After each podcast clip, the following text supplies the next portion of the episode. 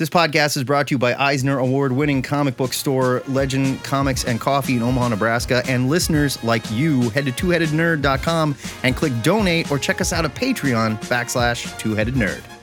Our story this week picks up where we left off last week. Showtime! Broadcasting from the Ziggurat at Omaha in caverns deep below the metro area, it is episode 681 of the Two-Headed Nerd comic book podcast. I'm your head number one. My name is Matt Baum, and Marvel is pushing back Blade, Deadpool, and their FF movie, leaving me wondering if we're ever actually going to get to this phase.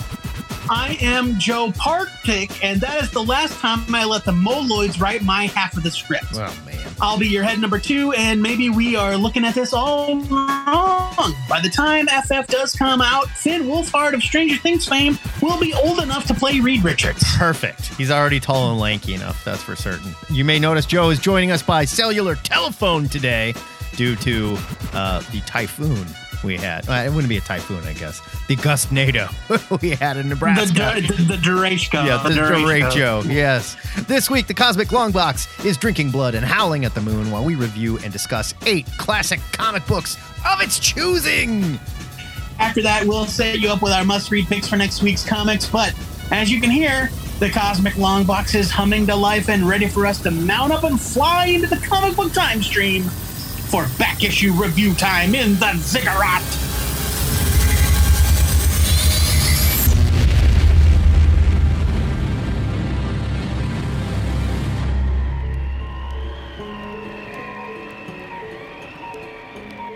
It's almost Halloween, so we're in full spooktacular form with our CLB theme this week. We're taking a look at named comic book werewolves and vampires in a theme called Draculas and Wolfmans. Now, not all vamps can be Dracula, and not all wolf peeps can be the sexy kid from Twilight. So, Team Jacob. Oh, okay. I'm glad you know that's a thing. I am glad it's not in my brain.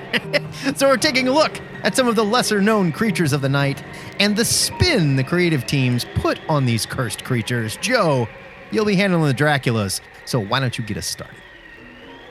I mean, to be fair, one of my Draculas is actually Dracula. Yeah, no, so I mean, that counts. There's, I guess, there's a Dracula. Sorry about that.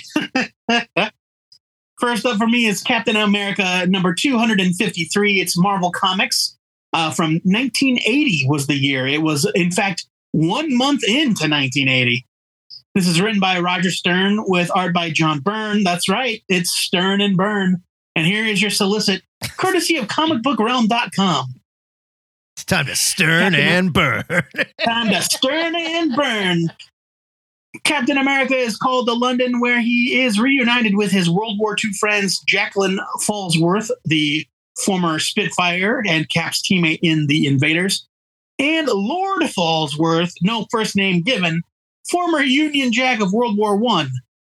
There seems to be a slasher on the loose, and all the clues point to the Invaders' old adversary, the vampire Baron Blood. One fun thing about Marvel's Golden Age is that it is largely a creation of the 70s and 80s. Not a lot of people know that. While Marvel did, in fact, have actual Golden Age heroes and team-up stories, there was no such thing as the Invaders until they were created by Roy Thomas and Sal Buscema in the pages of Avengers number 71. Yeah, that blows my mind. Spitfire. It's crazy. I know. Spitfire and Union Jack didn't first appear until years later. Their history, like much of Captain America's, is the product of retcon after retcon, but that didn't stop creators from treating their legacies like they were an important part of Marvel history. We see Cap reconnecting with that history in this issue, along with a dire warning about the return of a fearsome foe, Nazi Dracula jerk Baron Blood. Cap returns to England at the insistence of his old friend Lord Falsworth, who's convinced of Blood's return despite all signs to the contrary. By the time we learn he's right, it's too late, and the Fiend has Captain America in his thrall. This is such a wonderful issue of a great run by Roger Stern and John Byrne. The script is full of deep history that Stern may or may not have been creating himself in that moment, and gorgeous art by Byrne.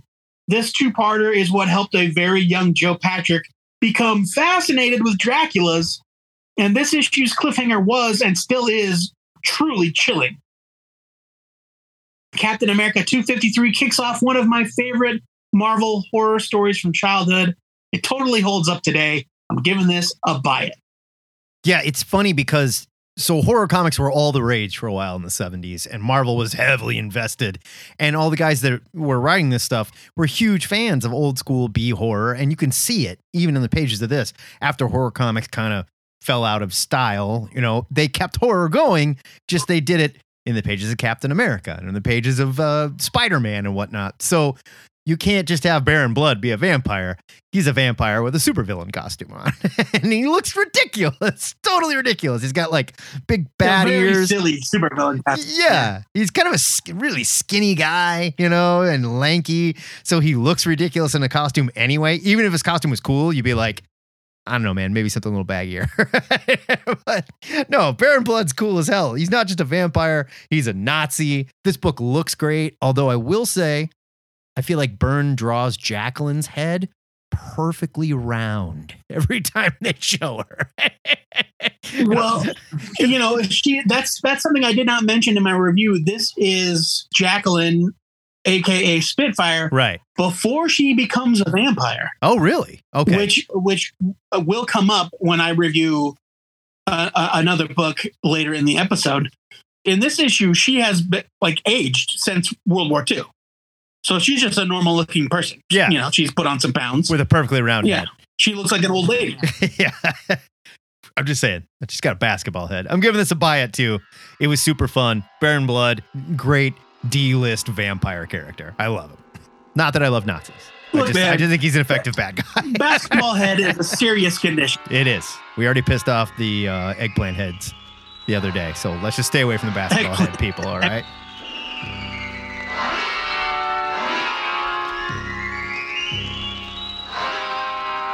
I'll be heading up your werewolf tour today, and it begins with Weird War Tales, number 93. It's from DC. The year was 1971. I did not know it. J.M. Dematteis wrote this, with art by Pat Broderick and John Salardo. Weird War Tales was an anthology war comic that featured sci-fi and horror aspects in traditional war stories, but it's probably most famous for the introduction of the Creature Commandos. Certainly not that loser G.I. Robot. I didn't want to talk about that dork, right? The issue sets up their... But G.I. Robot was one of the Creature Commandos. No, he was not. There's only three... This is a different robot? There's no robot in the Creature Commandos. I'll get to it in just a second. The issue sets up their introduction through the military's top secret Project M that made men into monsters that would fight for their country and turn the tide of World War II. Specifically, universal monsters like Frankenstein, a vampire, and Warren Griffith, a werewolf, codenamed Wolfpack. Early in the war, Griffith was injured, and while in the hospital, the medical staff discovered that he suffered from actual lycanthropy. It's a thing. It's a medical condition where the patient believes they are a wolf. So, of course, Project M was able to take the wolf in his dreams and manifest it in reality, making him an actual werewolf. Only... he can't control the transformations. So Griffith changes from poor dumb country boy to growling murder monster and back, sometimes at the worst possible times. In this story, the Creature Commandos invade a Nazi castle, discover a plot to replace the Allied leaders with robotic duplicates. As they smash their way out, we see Griffith turn back into Country Bumpkin during their escape, and it almost screws everything up. Now, this might be the only key issue of Weird War Tales because it's the first appearance of Creature Commandos. You know them, you love them, and it's a pretty fast-moving intro. I get it. This is how these anthology stories went down, but each character's origin story basically happens off-panel. This guy thought he was a werewolf, so we made him one with science. You don't need to ask about it. Judging by the amount of info I found on Griffith, DC never really fleshed out his origin much more than this either. So this is what you get.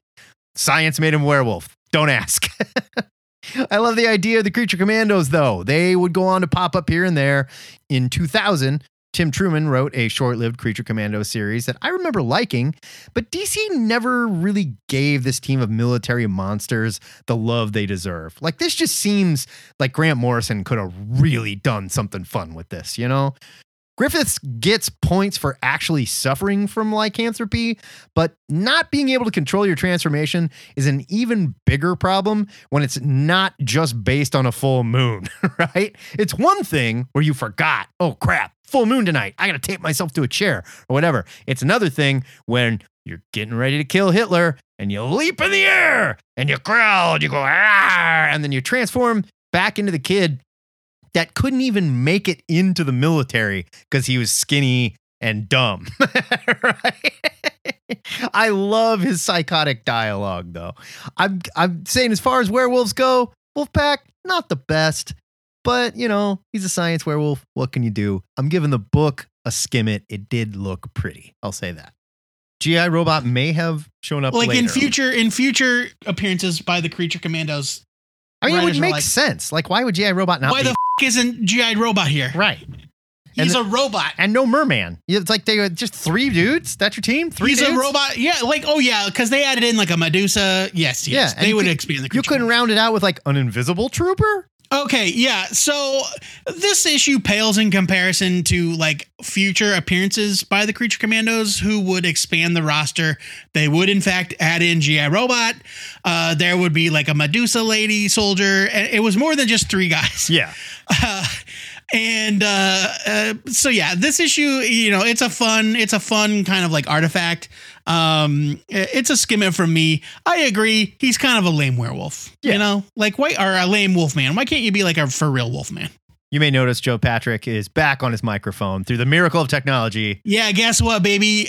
Things kicked back into high gear as Matt was giving his review. So I'm back in business. Here's fingers crossed that it will stay this way as I move on to my review of Preacher, Cassidy, Blood and Whiskey. It was a one-shot special from Vertigo Comics. The year was 1997. It's written by Garth Ennis with art by Steve Dillon, but Joe Patrick. It's a special. It's a one-shot special, you might be asking yourself. I said, I know, I'm going to mention that. Here's your solicit. The vampire Cassidy takes the spotlight in this special standalone one-shot exploring a fateful encounter in New Orleans. For years, Cassidy wandered alone, but when he meets another vampire for the first time in 75 years, he learns that not everyone treats vampirism the way he does. Special note, this is best read after Preacher 26. You know, the more you know. There you go. Preacher, the legendary Vertigo series, is a rarity among long-running comics. It has a number of tie-in specials and minis, as you might expect, but they all rule. All of them. They're all great. It's true. I'm thinking hard, and I can't remember one stinker in the whole bunch. And if that weren't enough to recommend Cassidy, Blood and Whiskey, this one shot is also written and drawn by the main series creators. Blood and Whiskey reads like it's just another issue of Preacher, and it basically is. We find our favorite beer-swilling Irish bloodsucker in New Orleans, where he discovers that he isn't the only one of his kind, except that this vampire is all about that Anne Rice life. A fact that makes Cassidy recoil in disgust. His reaction to Icarius and his gothic worldview is hilarious. And like most storylines in Preacher, the comedy gives way to a tragic twist that propels the cast forward toward the inevitable end of the series. The late Steve Dillon's work in this issue is excellent, of course, and the way his facial expressions tell you everything you need to know about what a character is thinking without any dialogue is brilliant.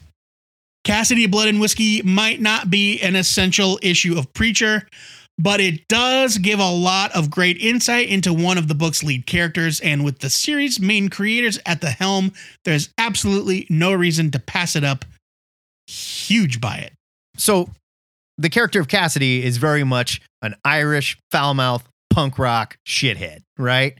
Like, wears a cut-off jean jacket, sunglasses, you know, like not afraid to throw fists, drinking, fighting, sucking blood. That's what he do, you know, don't mess with him, right?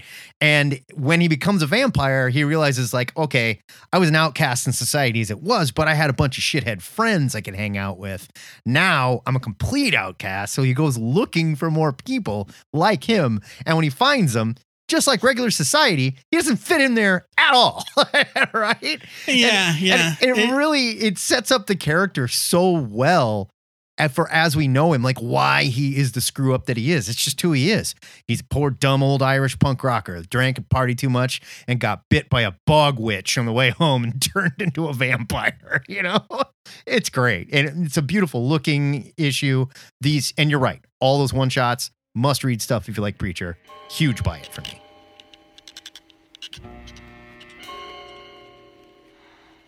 Let's jump back into Wolfman Superhero World with Amazing Spider-Man, Volume 1, number 125 from Marvel. It was 1973. This is written by Gerry Conway with art by Ross Andru. This is the tragic story of John Jameson and the curse of the Man-Wolf. It actually started in the last issue, but it's here we get the origin. John, the son of J. Jonah Jameson, an astronaut with a super hot fiance that calls her father-in-law Papa Jonah, which is kind of gross. That's weird. And they're not even married. No, like she's future. Yes, future father-in-law. She's a finance, right? While on a top secret mission to the moon, John finds a bright red rock and he brings it back to Earth. Naturally, he talks a buddy at NASA into stealing it and giving it to him so he can wear it as a pendant. But one night while driving under a full moon, the pendant fuses to his skin and he becomes Man-Wolf. Last issue, Man-Wolf had attacked his father and Peter, who is still reeling from the deaths of both Gwen and Captain Stacy. He sees a JJJ headline about Spidey. And technically Norman, I guess. Yeah, I guess. He sees a Jameson headline about Spidey being a menace and decides, you know what? This one, that's it. Enough is enough. He heads the Bugle with the full intention of beating Jonah to death.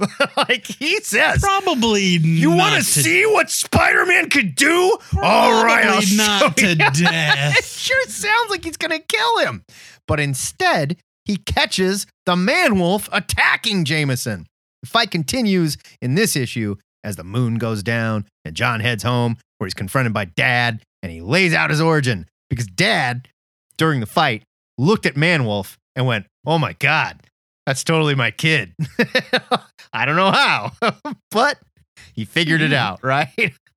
Peter ends up tracking down Man-Wolf and figures out who he is because he realizes the yellow costume John wears is an anti-radiation suit made from his space suit to block lunar rays. Only it doesn't seem to work at all. And Man-Wolf just wears it under his clothes all the time, like Mormon magic underwear, which I'm also pretty sure doesn't do anything. Zing! All right.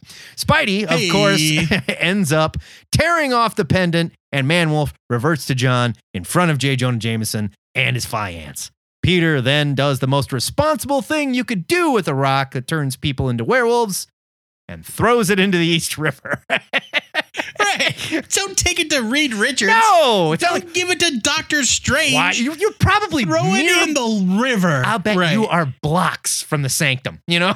Like where you can just stop by. Hey. The guy lives in the village. Right. Like you can't be that far away. Conway writes one hip young Spidey here dealing with grief by saying Bunky a lot and referring to his dead girlfriend as Gwendy, which he called her Gwendy. I get it. Pete was in turmoil, but it comes off kind of weird here. I love the lesson that Jonah learns about trying to cover up his own family tragedies by punishing Spider-Man. And there were some truly touching, like father and son moments here. I've always kind of loved it when writers take a minute to humanize Jameson, like just give him that moment where we go, okay, he can turn it off and he is just a person, right? Yeah. Andru's art might not be as legendary as some other 70s Spidey artists, but there's some great work here. The Man-Wolf transformation is fantastic. While Man-Wolf is drawn as a dog-headed furry man in a yellow onesie, Andru does a solid job making him look menacing. Maybe not scary, but it was the early 70s, and Werewolf by Night wasn't eating people at the time either, so... Yeah. The origin of Man-Wolf is silly. I'll go as far as to call it stupid, but it's classic Marvel superhero silly, and I found it pretty hard to resist. Rocks turning people into werewolves certainly isn't the scariest way I've seen that happen, but they handled it with style here. Man-Wolf gets a buy it as far as werewolves go, and... I would love to know more about the image of him with a bow and arrow that I came across while researching this character. Spoiler, since we missed last week's show, we actually went into that on cover to cover last week. Yeah. Star God. He's the Star God, baby. Thing. And we came down on the final decision that I don't think there's another relative of just a side character in the Marvel Universe that's seen as much shit as John Jameson. I'm giving this a buy it. I mean, it depends on your metric. Like Aunt May almost married Dr. Octopus, you know, and then her fiance was killed by the Vulture, and then her husband was killed by the burglar that created Spider-Man. Sure, but like, you know, and on and on. I'm not saying Aunt May hasn't seen shit. I'm just saying this dude turned into a werewolf. John Jameson has actually been Flash Thompson went to Afghanistan, lost his legs, became Venom, lost his Venom powers, and became a different kind of Venom. That's true. So that's a whole nother thing. Yeah, we would have to compare and contrast, I guess. We would have to compare. I think that we would have to really make a list and do some sort of scientific drill down experiment. Into it. Yeah. Things in this issue that I think are hilarious, despite the circumstances, is that Flash Thompson and Mary Jane are both basically like, hey Harry, hey Peter, your grief. Yeah. It has been, I'm not kidding, 4 issues since the death of Gwen Stacy. Now, I will say, MJ is still kind of like, hey, give Peter Rick. And Flash is like, screw that dude. And screw him, too. And it's like, and then it's like, okay, all right. Let's just say that if we add up comic book time, maybe there's mention of a time jump or something. Maybe it's been some weeks. Okay, Peter, your girlfriend died. That's a bummer.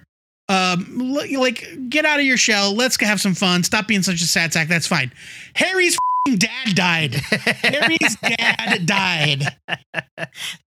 Not only did his dad die, but he was revealed to be an insane murderer. Sure.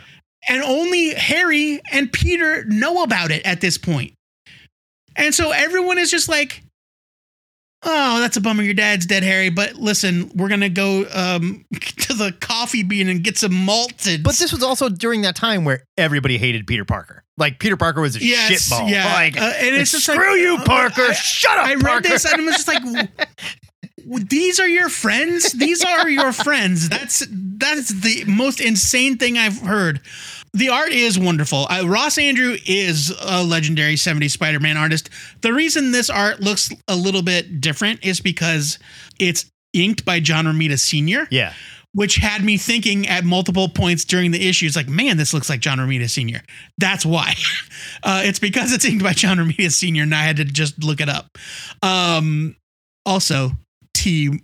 Mortellaro. Shout out to T. Mortellaro, the co-inker. Other than the shit talking by the supposed best friends of our heroes, this issue gets a buy it because it is goofy and it's fun. Yeah. And Man-Wolf wearing a space onesie is hilarious. And I would really like to read more stuff about the Star God as well. I love the trick that Conway does, and it's this total fourth wall breaking stuff that he does where he's like, comic book trick, time to travel back in time 10 minutes when Peter Parker was doing this while that was going on, and Peter's like, oh man, I'm so mad about whatever, and then he gets to the action, and Conway goes, he's like, comic book time travel over. Here we are in the present. Now let's get to the battle. Yeah. You know, and I'm just like, That was totally a thing that writers would do back then. Oh, I loved that they would address the reader directly. They would be like, now, dear reader, let's see what Aunt May is up to. Right. And it's like, they don't do that anymore. And it's cheesy, and it's not something that would work, I don't think, in the modern day, but for books like this, it's like, it totally works. It fits. This book is charming and fun. Yeah. It's a buy it. and not and scary. And Manwolf is rad. Manwolf's rad, not scary. Fundamentally not scary. Despite the fact that his mood necklace turns him into a werewolf. Right. I mean, this is back in the day, though, when they were like, all right, we want a werewolf in the book. What do werewolves do best? I don't know, eat and kill people. Well, they can't eat or kill anybody. Like, his powers come? What, that's the rule. Well, hold on. What's really popular right now? Moon rocks, because it's 1971. Absolutely, yeah. Moon rocks, baby. Yeah. And he's going to wear it on a shitty little leather strap around his neck, and he's going to wear a vest that goes all the way down. Yeah. And Peter Parker's all the way down to his going to rip it off button. Like a skin tag. Oh, God. That was the scariest part of the whole comic. Yeah.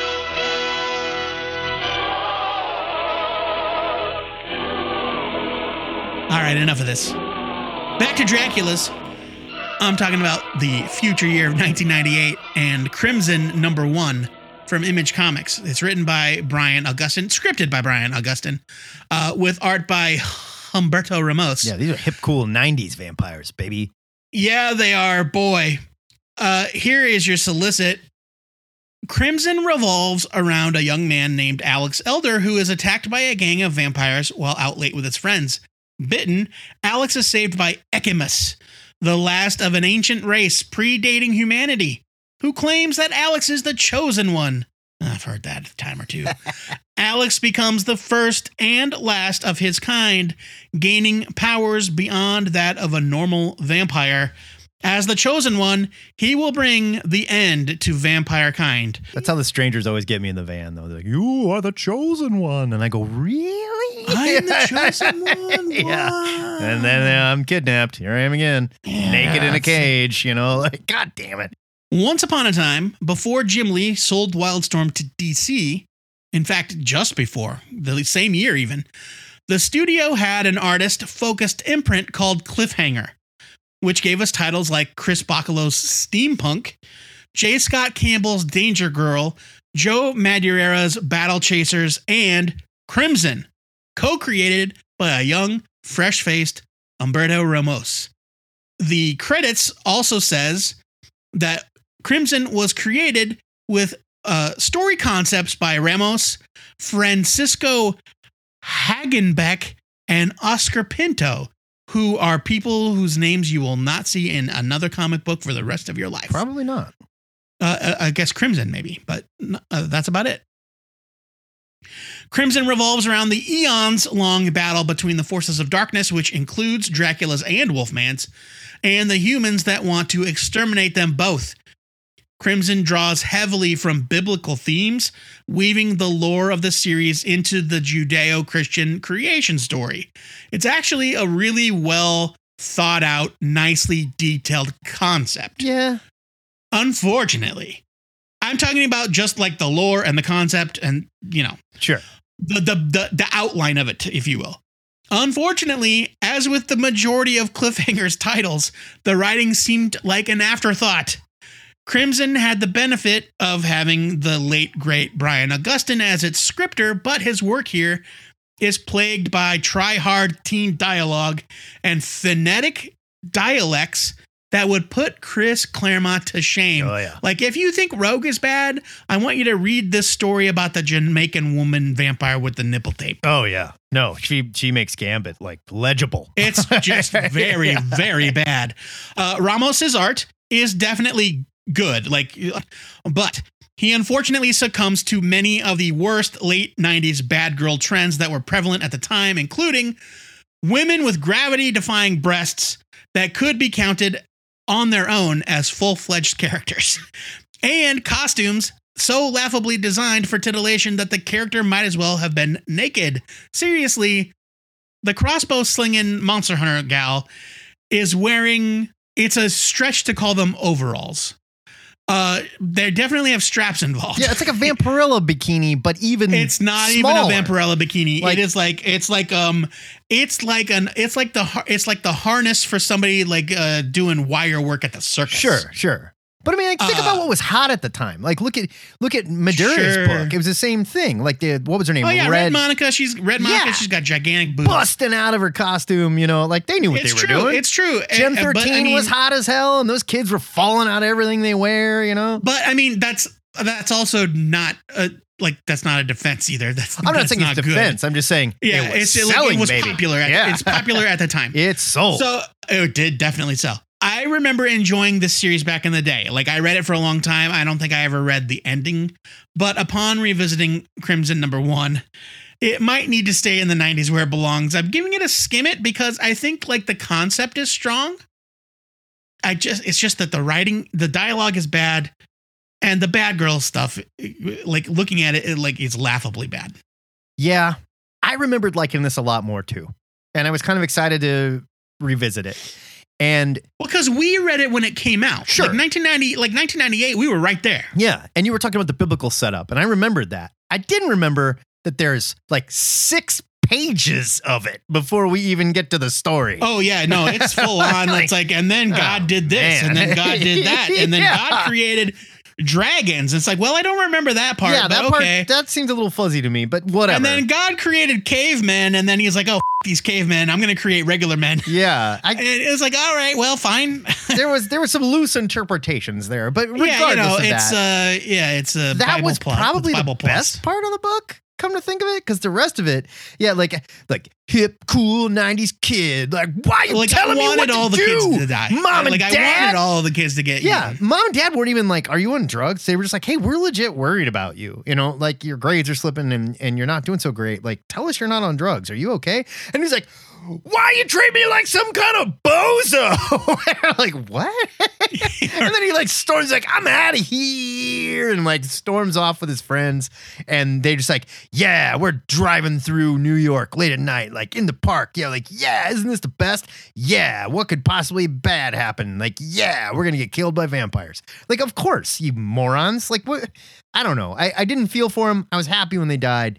I didn't care. The art's good, but this was another time where it was the 90s and everything was flash and there wasn't a lot of story behind it. It was flash and no substance. Yeah. And look, you had a vampire idea, I guess, but you didn't have a vampire story. So I'm going to give it a skim it because fans of early Humberto Ramos art, this is great art. It's fun, but it is good art. Like, yeah, the art's good with bad habits. Not a good story.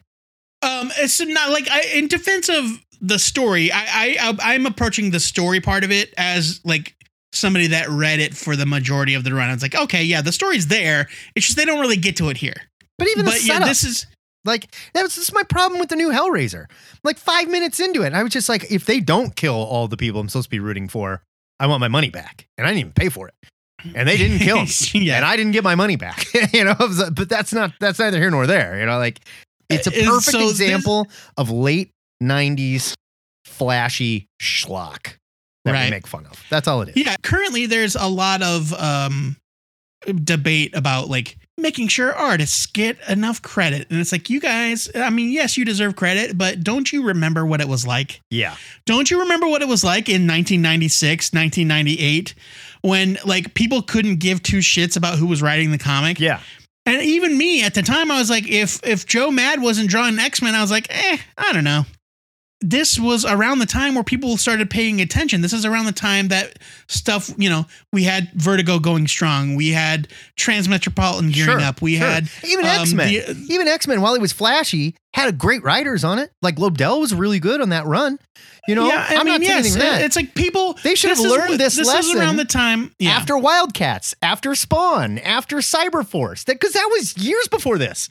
And we didn't learn the lesson. Come on. like Image didn't need a separate imprint of creator-owned, artist-centric comics because that's really all Image was anyway. Right.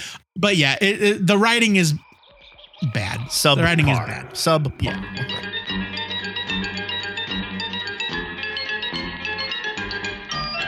Let's get back to werewolves, and everybody knows the scariest werewolves live in the ocean. I'm talking about Aquaman. Yeah. From Aquaman number 42 from DC. The year was 1994. This was written by our guy, Peter David, We love him. With art by Jimmy Califiore. Here is your setup. Meet Seawolf, a mercenary hitman who collects souls when he's hungry and turns into a werewolf when in contact with seawater, and he can swim like hell. We don't learn a whole lot about Seawolf here, other than he steals souls. The first one he stole was a guy named Lawrence Huff. He's stolen many others, and he's a werewolf that swims real good. I'm not going to get too deep into the Atlantean politics here because, as usual, there was a lot going on. Instead, we're going to focus on the Seawolf story for the sake of the theme. Now, I love Peter David, and I've gone on record very much liking Jimmy Calafiore. This is not some of Califiore's best penciling here, mind you. My usual Aquaman complaints apply. No one looks like they're underwater. Why are there chairs to sit in and stairs to walk up if everyone is swimming, etc.? But because Atlantis was a city that sank. I get it, but people are still walking up the stairs while others are swimming. No, they're not. Nobody's walking up the stairs. Joe, he is approached by Volko, who's like his hand of the king. Aquaman is sitting in a throne. People are standing around next to it, and Volko is walking up the stairs. And people are swimming around above them, and it's weird, Joe. But Seawolf, man. By the way, this is Seawolf 2, not Seawolf 1. There was another Seawolf that was a Nazi back in the day. Right, it's a legacy. He's a legacy. Why the hell does Aquaman need to fight a werewolf in the ocean? You're telling me Peter David couldn't come up with a way to get this story done on the mainland? Really? And why does this werewolf need to be so damn complicated? He steals souls and turns into a werewolf, but only at the touch of seawater? And I guess he's also dead? The character keeps talking about how he's dead. I'm dead. I just have these souls that keep me moving, but I'm dead. So when Aquaman does stab him one time with his harpoon hand, all the souls he's stolen spray out of him like a popped balloon. And then he dies again or more? I don't really know. It's not important because Seawolf is even more complicated. You see, he can hold on to the last soul that he stole. So he's not more dead again. And then he's the new Seawolf. Like the guy that he just killed is the new Seawolf. Later, he returns to swim after Aquaman and howl underwater more. This issue felt like filler at best. And it featured easily the most complex single story villain I have ever encountered. And Topo animates a corpse like a marionette at one point. Yeah, you know. Topo the octopus. Aquaman meets Seawolf because Seawolf kills a guy in a boat, throws him off the boat. And yes, he's an assassin. Yes. Dolphin. Like, I don't understand the whole connection to seawater, but the reason why he is specifically in the water today is because he is there to assassinate a person. Right. So he throws a body overboard. A dolphin goes, oh man, that's bad news. I got to go tell the swimmer, which is what they call Aquaman. Swims are Aquaman. Somebody killed somebody. And so Aquaman's like, let's go check it out. The body is exactly under the boat. Topo takes a break from playing the drums. The body has not moved at all. It's directly under the boat. Aquaman looks up and is like, you son of a bitch. Topo, grab that dead body and let's scare this guy. No, the dolphin takes the body down and shows it to Aquaman. And then they have Topo take it up. Well, okay. Well, regardless, it's still right under the boat. The boat is still right above them. Yeah. I mean, like this was something. Seawolf is a terrible Wolfman. Way too complex. Yeah, I don't... Yeah. There's no reason for this whatsoever. I'm giving him a leave it. I'm giving this issue a leave it, too. It just pure filler. Nothing to do with what's going on. It doesn't push anything forward. There's 3 pages of the Atlantean crap that's going on, and then full Seawolf, baby. It pushes a bunch of subplots forward. It pushes the Atlantean political stuff forward. There's also the his like Cold War with Triton, the son of Poseidon. Right. And so there are other stories going on that are propelled forward, but this whole thing with I don't understand Seawolf at all. Oh my God, just terrible. Like I don't why does he turn into a werewolf when he's in contact with the ocean? I don't get it. Is Lawrence Huff the original Seawolf? Where's the original Lawrence Huff Seawolf? Is the first soul that this Seawolf stole. But who is Seawolf 1? Seawolf 1 was a Nazi, He's right? a Nazi, yeah. But he wasn't Lawrence Huff. That's not the original. No. He was a different character. And he didn't collect souls. He was just a Nazi named Seawolf that actually turned into a werewolf. Oh, boy. Yeah. Okay. Well, I'm going to stop thinking about it because I don't really need to know this information. Nope, you don't. A Seawolf is bad. He's a terrible character. Yeah, it's stupid. And I think that you were not too kind about Jim Califiore's art. I think it's the exact same as it always looks. I disagree. It's the exact same as Maybe it always the inking looks. Is at issue with me here. Then. Nope. I'm sorry. It looks great. I'm here to tell you are not remembering Jim Califiore's work correctly. I own a page of his art, and it's awesome. I know that you do, Matt. This is exactly how his work has always looked. I think he looked way better on Black Panther. I think he got better. Okay, well, what if I told you that this was only a few years removed from Black Panther? Doesn't mean that, he doesn't improve that time. Okay. I'm going to give this a leave it because the Atlantean stuff to me, I don't find the DC Atlantis remotely interesting. No. And Seawolf is stupid. It's a leave it. All right.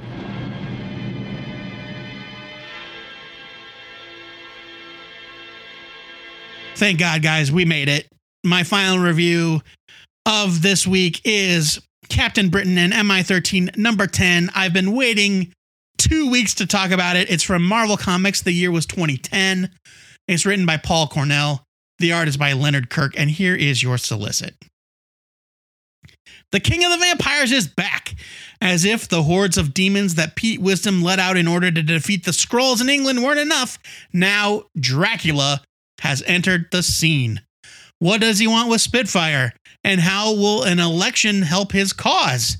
You better hope that Captain Britain and the rest of MI-13 have a way to defeat him. Vampires in the Marvel Universe aren't always evil. Even Blade knows that.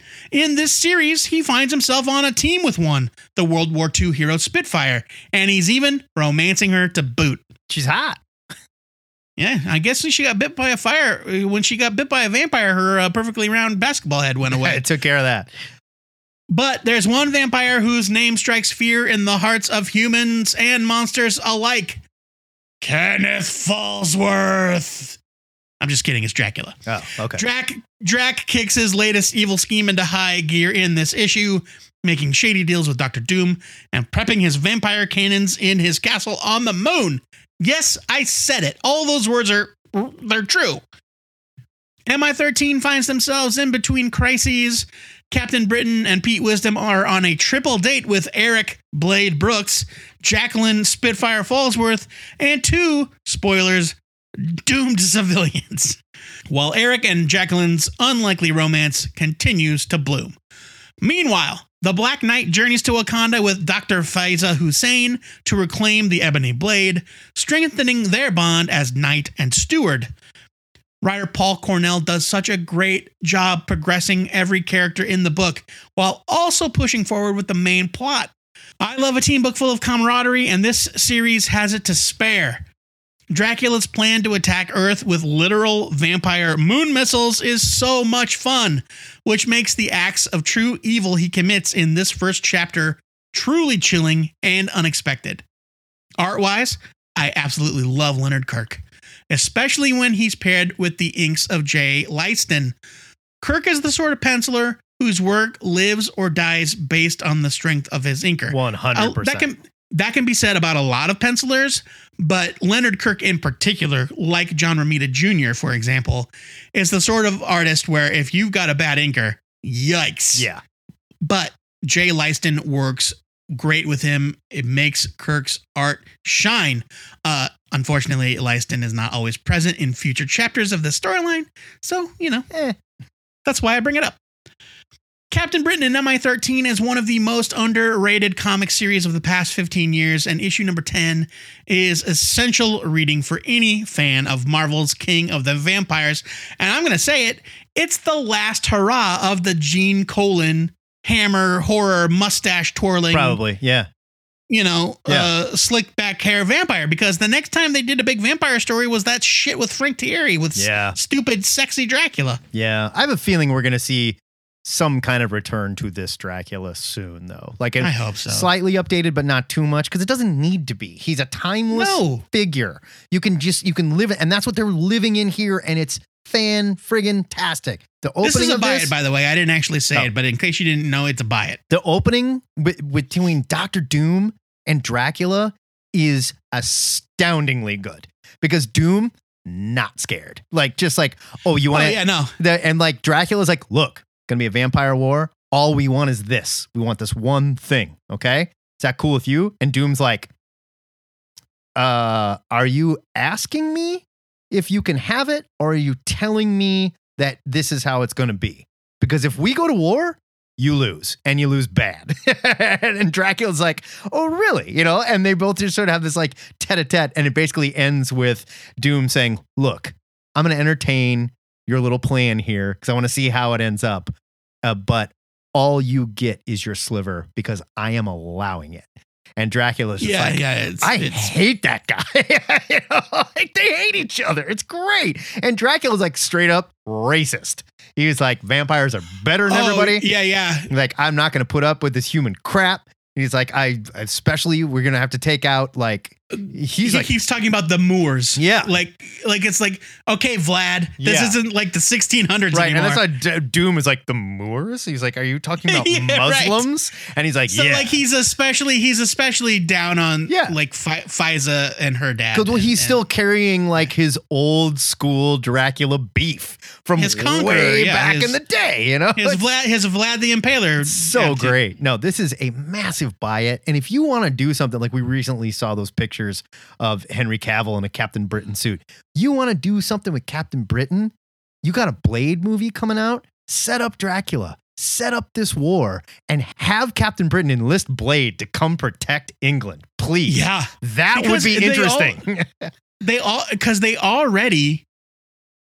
teased the Black Knight at the end of Eternals. Sure. And Blade at the end of Eternals. You could bring them both in. Like, you could totally have Captain Britain and MI-13 as your next storyline after Blade 1 comes out. Why the hell not? You can have that.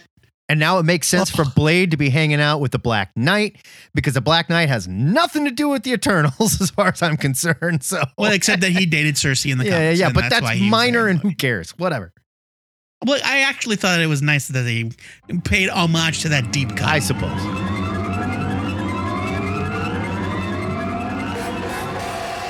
All right, Matt, take us home. For our final werewolf story, we go to the ultimate Marvel werewolf. Werewolverine! In Wolverine, First Class, number 10. This is from Marvel. It was 2009. It's written by Fred Van Lente. I will remind everyone, we love Fred Van Lente. Yes, we do. About to say some things about Fred Van Lente, and I know he listens to the show, and he's a nice guy. Art by Francis Portella. Now, I just want to give a shout out to this terrible cover. Oh yeah. This is one of the worst comic book covers I've ever laid my eyes on. And I don't know who it's signed Williams. I don't know which Williams is responsible for this, but they should be ashamed of themselves. They are not credited in the book, so I don't know. It's bad. Around this time, Sony Pictures had announced X-Men First Class, the movie. So Marvel, of course, had released several X series with the same name that had nothing to do with the upcoming movie. So here we are with Wolverine, First Class, where Wolvie is training Kitty Pryde to be an X-Men, which puts this chronologically around X-Men 129, when Kitty was still calling herself Sprite. For all you continuity wonks out there, here, Logan, being the fantastic professor, trainer that he is, drops Kitty in the woods so she can find her way back to her parents' cabin, survivalist training, I guess. But when Logan gets back to the cabin, he discovers Lysa, a beautiful, disheveled woman who has tracked him down because she's a werewolf and she was drawn to Logan so she could mark him as her soulmate. It sounds like she's going to pee on him.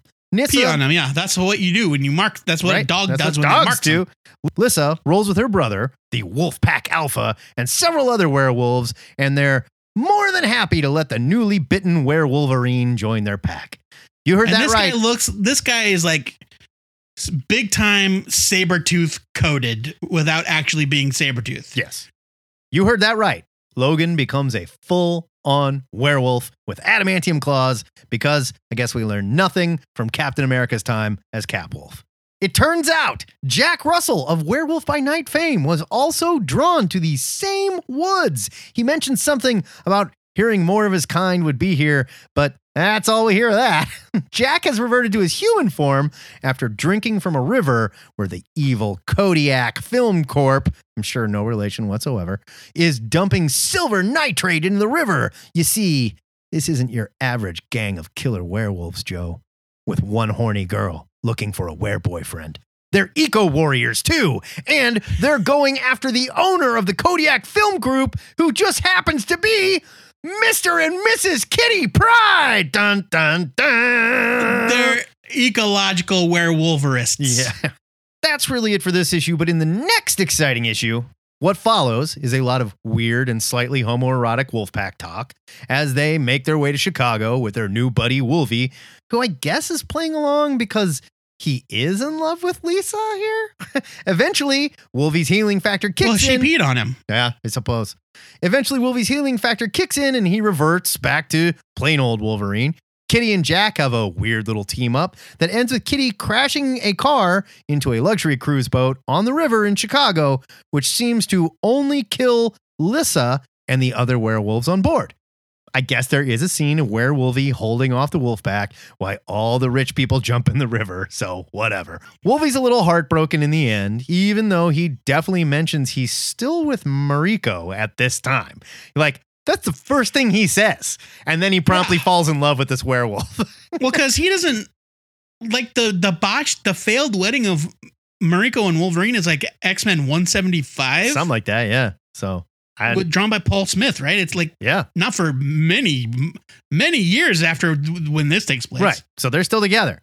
And that's how the Werewolvie saga comes to an end. Now, werewolves not killing people is fine in the 70s, but this comic book came out in 2009. And it takes great care to let you know that these werewolves don't kill people because they want to keep off the cops' radar. They are werewolves. Why do they care if the cops are tracking them? Like, well, they don't want to kill cops. Why? Like, they respect the blue too much? What? It's dumb. Look, man, once you become a werewolf cop killer, they're after you for life. I suppose, but it's dumb. And for some reason, these werewolves seem to have much more humanity in their wolf form by Jack Werewolf by Night Russell, who just goes absolutely bonkers in his werewolf form. But again, doesn't kill anyone. Werewolvie was kind of fun, but Portella's art does not do any of these werewolves any favors. They look bad. Okay. These are like Lissa in Wolfman form is not the sort of werewolf that anybody, even Wolverine, would look at and go, hey, baby. Yeah. Neither sexy nor scary. And I'm sorry. Yeah. These are, look, I get it. Werewolves are badasses. I get that. I feel like Wolverine just kicks the shit out of all these werewolves, right? Like, he can take down ninjas. He's like a superhero. He's an X-Man. Right. Like, we've seen him take down, like, God-level things. I don't know, man. Yeah, like, this group of, like, punk idiots should not have been much trouble. Like, they're just doing it to do it. And so, the werewolves are fine. They pay attention to werewolf rules. But the thing is, they're not badass at all. And so, I think they're bad werewolves. I think this book was dumb. I'm giving this a skim it because Fred Van Lente did what he did, and I get it. Marvel came and said, we got a first-class book. Fart some stuff out, you know? And he went, okay, and wrote some things. Ugh, the art is terrible. Skim it. I mean, I don't think the art is that bad, but I do think that the werewolves, particularly Werewolverine, look ridiculous. They're bad. Like werewolf Wolverine really just looks like an idiot. And like, if you tell me Wolverine's going to turn into a werewolf in this issue, it better look cool, right?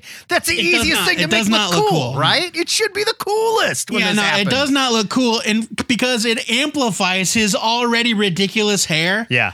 To like insane proportions. It's really, it's yeah, like Kelly Jones Batman ears proportion. Right. Yes. And I like this guy Malik, that's Lissa's brother or the leader of the wolf pack. They're trying so hard to make us to give this guy Sabretooth vibes.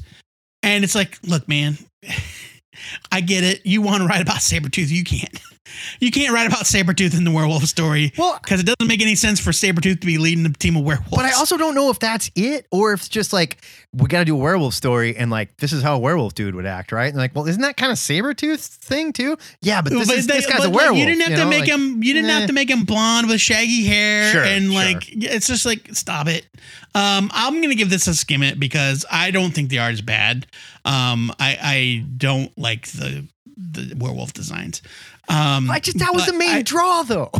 I do think that the idea of Wolverine turning into a werewolf is pretty dope. Yeah. Like imagine if like Knight Rider back in the day, what if the car was a VW? You know, you're like, why am I watching this show? You gotta have something sexy and you're the wolf. The werewolves are supposed to be the sexy part, you know? Like, come on.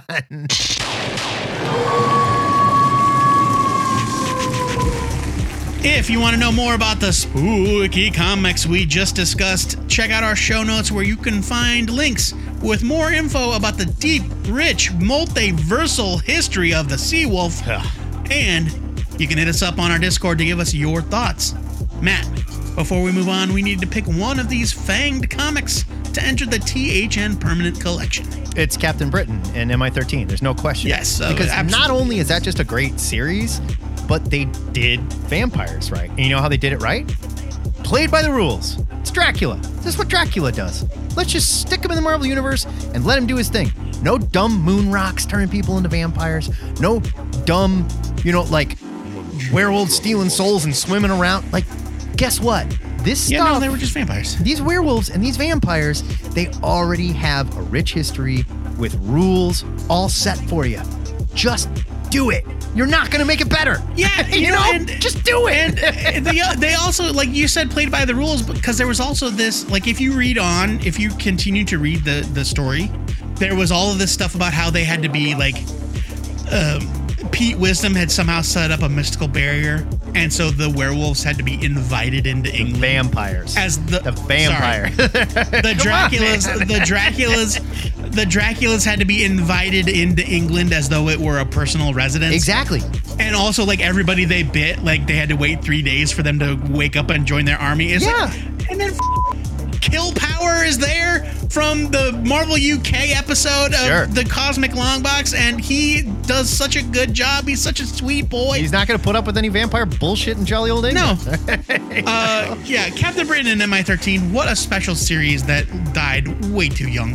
It's absolutely this issue. Yeah, for the learn, just make the rules work. You don't have to change them. You're not going to make them better.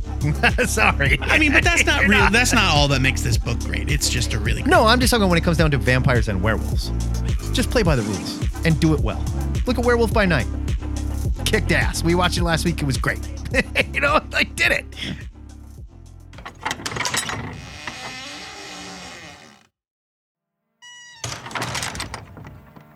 Now that we are reconstituting in our proper timeline, we're sitting down for a heavy dinner of garlic fettuccine and silver nitrate, seeing as we just talked a bunch of smack about a bunch of monsters. Time to arm up some spiritual defense, Joe Patrick. We are going to have some serious gas after this meal, though, so why don't we discuss our must-read picks for next week before we eat? How's that sound? So bad news. I couldn't find any silver nitrate. All I could find were those tiny little silver balls that you put on cakes and cookies and stuff. Yeah, that's not actual silver. That's silver. Oh, yeah. Shoot. Well, okay. That's edible. We're going to have to make do with the garlic. We're screwed. My pick for next week is Miracle Man, the Silver Age #1 from Marvel. I can't believe I'm picking it. It's $4.99 either. Explain.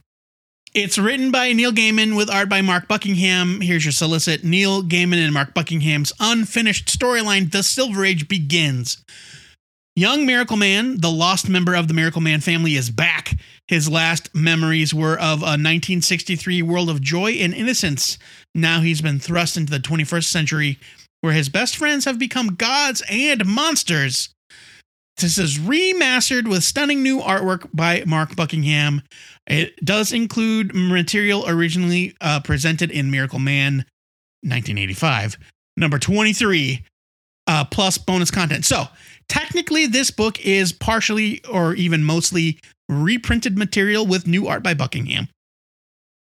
But I'm here to tell you, I read last week's Miracle Man number 0, and I was all a tingle when it was over. I can't believe it's finally happening. After all of the false starts when Marvel got it from Gaiman. Marvel brought Gaiman into the fold. They got him to agree to it, and they were like, "And we're gonna call it Marvel Man." Ha ha. Wink, wink. Nudge, nudge. It's the original name. Nope. They're calling it Miracle Man. They are going back to what made it great. And that one shot that set up this first issue is beautiful. I thought there was something with the Marvel Man name. Like they couldn't totally nail down the Miracle Man rights, and they got that sorted, and now we're calling it Miracle Man. I don't think it was like a wink, wink, nudge. It was it was absolutely 100% a we are Marvel and we're going to call him Marvel Man because we can. Okay. Because they had to change, because Marvel forced the company that published Miracle Man in the 80s, Marvel wouldn't let them put it out under the original name. So they had to change it from Marvel Man to Miracle Man. And that's why the name changed to begin with. And when it was brought back by Alan Moore in the pages of Warrior Magazine in the UK, it was still called Marvel Man. It's just that they were serializing it in Warrior Magazine and they didn't have to worry about the name of it. Look, I'm just going to say it. I don't care about Miracle Man. I don't. I read the old Miracle Man, and it's great, and it was interesting, and there was never a part of me was I need more, and I wish they'd update it. So we'll see. They're gonna have to win. Well, the thing is that it was not. They didn't have a chance to finish. I understand. And that's kind of the draw. I understand. It's just maybe it's been too long. That's all I'm saying. So not to take this away from anybody that's excited, and I'm gonna read it, and we'll see. I am, in fact, one of those people. So Eclipse. It was Eclipse Comics. Okay. My pick for next week is GCPD, The Blue Wall, number 1 of 6. This is from DC. It's $3.99. It's written by John Ridley with artist Stefano Raphael. Here's your bunch of solicit. Propaganda, if you ask me. Hey, some of us support the blue. All right? Come on. All right. Still relatively early in her tenure as GCPD commissioner, Renee Montoya sets out to rebuild her department and restore public faith in the historically troubled PD. No shit. During some of the worst conditions it's ever seen. But Renee can't do it alone. In order for her plan to work, everyone from topmost officials all the way down to the most fresh-faced new officers must contend with the harsh realities of being a symbol of law and order in a city of superpowered saviors and superhuman lawlessness. That's a nice way to put that. DC is proud to present GCPD, The Blue Wall, by the stellar team of Academy Award winner writer John Ridley and artist Stefano Raphael. No Academy Awards for that guy, but hey, maybe he'll get there. This 6-part miniseries is a thought-provoking and riveting story of everyday people trying to do good in the midst of a flawed system. No one said protecting a city like Gotham would be easy. Look, I love the stories of we both very much enjoyed the Gotham old GCPD, Gotham Central, loved all that stuff. And it is interesting to read about what does a cop do in Gotham City? What do you do? Someone calls, oh shit, man. Scarface is down here and he's got, Clayface with him, the face gang they're calling themselves now. And they're tearing apart the whole neighborhood. Okay, we'll come try and arrest them. It's Two-Face, Clayface, yes, and Scarface. It's Two-Face, Clayface, and Scarface, and the poor ventriloquist is just oh, shit. Yeah, I love it. No, this sounds great, and John really is super talented. It wrote a really good I Am Batman book. The only fault of that book was we don't know when it took place. Let's not do that again. We're not talking about that. But it's true. Yes, John Ridley writes good comic books. Yeah, and I think this could be really good. I might have to just turn my head off and not think about when it's happening. So, well, the GCPD is the GCPD. Renee Montoya is the commissioner right now because Commissioner Gordon was forced into retirement. And he's having his own fun adventures in the pages, the backup story in Detective Comics, I believe it was. Indeed. And things aren't great for old Jim Gordon. No. Yeah, like the GCBD is a great batch of characters. I hope, though, what makes the GCBD great are the characters that were in the book Gotham Central. So right. Renee, Bullock, yeah, Crispus Allen, who may or may not still be dead, depending on the continuity. Oh yeah, I forgot. Yeah, that guy died and became the Spectre, which is Ooh. Best not. Don't Ooh. Worry about it. Don't think about it. Don't even think about it. That might be a good one. That might be a good one for our question of the week this week. Like established comic book lore that you just refuse to acknowledge. I mean, yeah. All right. The THN trade of the week for October 19th is Organisms from an Ancient Cosmos. Gross. It's a hardcover from Dark Horse Comics. It's $39.99. It's written and illustrated by S. Craig Zahler. Here's your solicit. A supernatural sci-fi graphic novel written and illustrated by S. Craig Zahler. I just said that. The award-winning film director of Bone Tomahawk, Brawl on Cell Block 99, and Dragged Across Concrete. I've only heard of one of those movies. Bone Tomahawk was excellent. I have not seen the others. And the nations of the world jointly engage this enigmatic and incommunicative visitor with force. This battle results in large-scale destruction on both sides, but does not answer any of the questions that will haunt humanity. What are these utterly inhuman creatures? Where did they come from? Why did they choose to visit our planet? And, most importantly, are more forces on the way? For bereaved billionaire Carlton Land, renowned biologist Amy O'Donnell, and the brilliant but blunt USAAF chief scientist Kenneth Yamazaki, these questions must be answered in order to safeguard the future of the human race. This collects the original graphic novel, now published as an oversized hardcover with black and white art. The story is a haunting odyssey that you will not want to miss. Here's a quote from Patton Oswalt about the book. Like all of Zahler's work, Organisms from an Ancient Cosmos goes from the maddeningly random to an unsettling meditation on how randomness might not exist in a personal or galactic sense. Whoa. What a fantastic read, end quote. Patton, I don't know what that means. Whoa, bro. But he likes it. But I saw a little bit of it when I was looking up trades for the week, and it looks amazing. This guy's wonderful. This guy's like a quadruple threat. He writes, he draws, he directs. He's like, my God. Yeah. So, and also it's, a spooky alien story in time for spooky season. Totally. I'm in. You can find links with more info on our picks in the show notes. And we always post our must-read picks on our Discord, Twitter, and Facebook every Wednesday, so you can make an informed buying decision at your local comic shop. But please let us know what you thought of our picks in the new comics channel of our Discord. Yeah, somebody's got to be out there pissed off that we're not following more of the garbage pail kid stuff that's going on at Dynamite right now, Excelsior! Oh. That is it for THN 681. Next week, we're back to reviewing new comics. It's been a little while. We got a lot to catch up on. If you want to rap about this week's episode, comics you are reading, or any of the weekly nerdy news we're following in our Nerd News channel over on our Discord, hit us up on our live call-in show. It's called THN Cover to Cover. We do it on Saturdays at 10:30 Central Time. You can watch that broadcast live on our Facebook page. I'm aware that there was a weird volume issue with Joe Patrick. I think we've gotten to the bottom of it, but we'll find out for sure this weekend. If you want to play along, you got to join our Discord. There you can learn how to chat and talk with us live on the show. Do not forget, we set you up with something to talk about called the question of the week. This week's question is courtesy of Mark Tarrington via Discord in the most recent episode of Cover to Cover. Probably not the most recent by the time you hear this.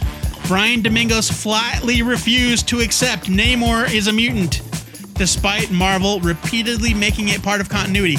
In fact, quick side note, I read the new Namor #1 that came out this week, today, and it in the descriptor on the title page where it's like, born into a world he never made, right. Namor is a mutant trying to make his way in the world today. That's like, shout out to Brian Domingos. There you go. Pounding it in there. Mark continues. I respect Brian's consistency on this issue, and it got me thinking, what is the established element of comics continuity that you absolutely refuse to accept, no matter how often companies try and insist that it's the case? I love this. For, as an example, in addition to Brian's example about Namor being a mutant, for Mark, his example is John Constantine being a superhero. I started reading Constantine in the original issues of Hellblazer, and the idea that he's part of any kind of Justice League, even a dark one, is so weird to me that I cannot fit it into my brain. Fair enough.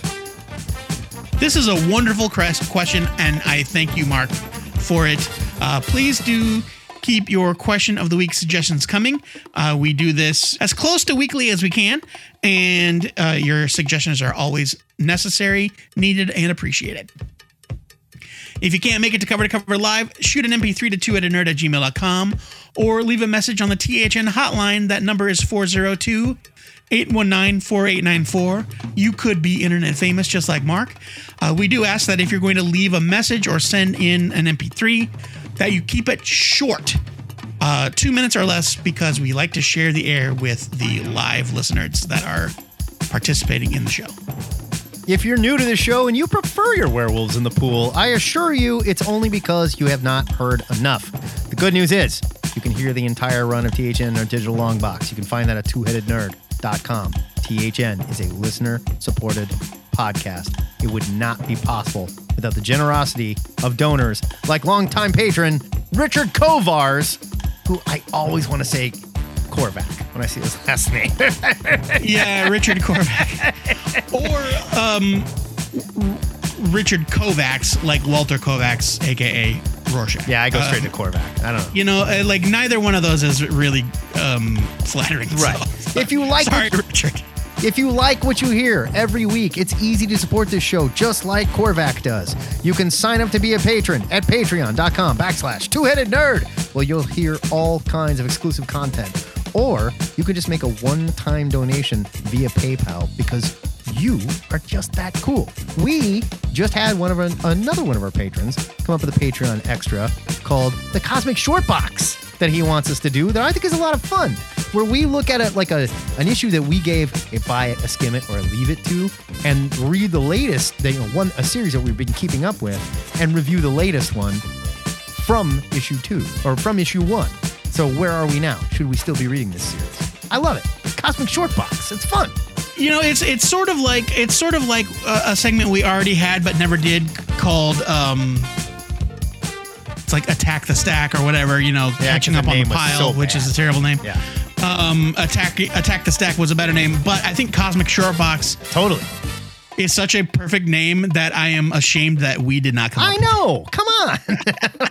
What are we doing? Before we go, our weekly shout-out goes to Joshua Williamson, who just got the job of relaunching Superman. Now that Superman's back on Earth, he's proven he's up to the task with his latest work on Dark Crisis. So good. He'll be on the flagship title with help from PKJ, that's Philip Kennedy Johnson, who will still be on Action Comics, and also Tom Taylor, who will still be writing the adventures of Jonathan Kent, who is not going anywhere. It's nice to have some new blood in the Fortress of Solitude that understands that we need a little bit of hope in the DCU. Yeah, and I'm feeling bad for Natasha Irons. She got redesigned, and it looks like she lost the whole lower half of her body. Nah, she's got lower half. She looks full-on cyborg from, like, the waist down now. She's wearing armor. I don't know, Joe. You might want to look at it again, because it looks like she's got, like, a little spine thing. She's wearing a suit of... I get it. She's wearing a suit of armor. I don't know, dude. Until next time, true believers, remember to pre-order your comics, or your retailer might just tear off the skin tag that turns you into a werewolf. This is the Two-Headed Nerd, signing off.